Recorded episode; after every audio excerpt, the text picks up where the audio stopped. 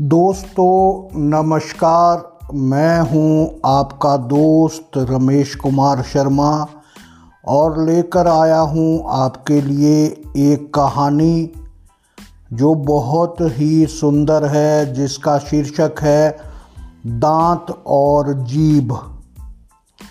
एक बार दांत लड़ पड़े जीभ से। दांत बोले, तुम हो ही क्या?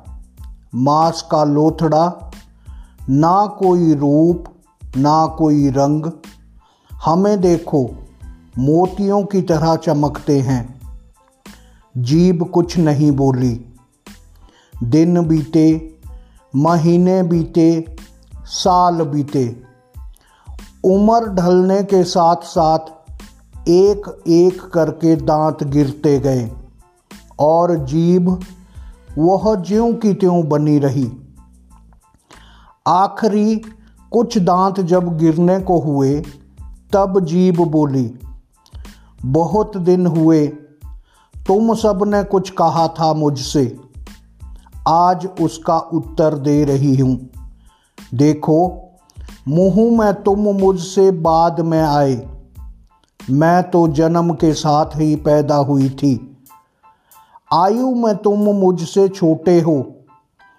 फिर भी मेरे सामने ही एक एक करके तुम सब विदा होते गए।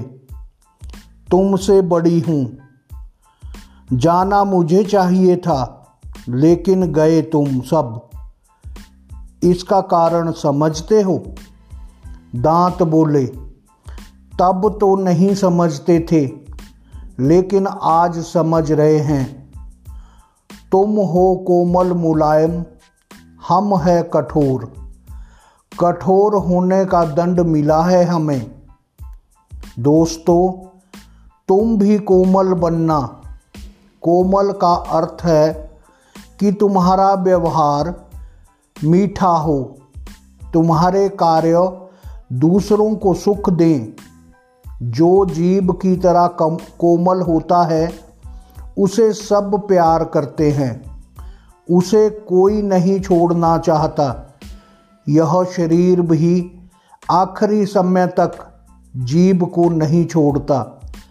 जो व्यवहार में कठोर होता है, उसे कोई पसंद नहीं करता।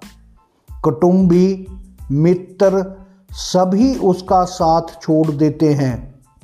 मुँह को भी कठोर दांतों का साथ छोड़ना पड़ता है तो फिर तुम भी जीभ की तरह कोमल बनना, दांत की तरह कठोर मत बनना। तो दोस्तों, यह थी मेरी कहानी और उम्मीद करता हूँ कि आपको बहुत अच्छी लगेगी। मैं हूँ रमेश शर्मा, हिमाचली।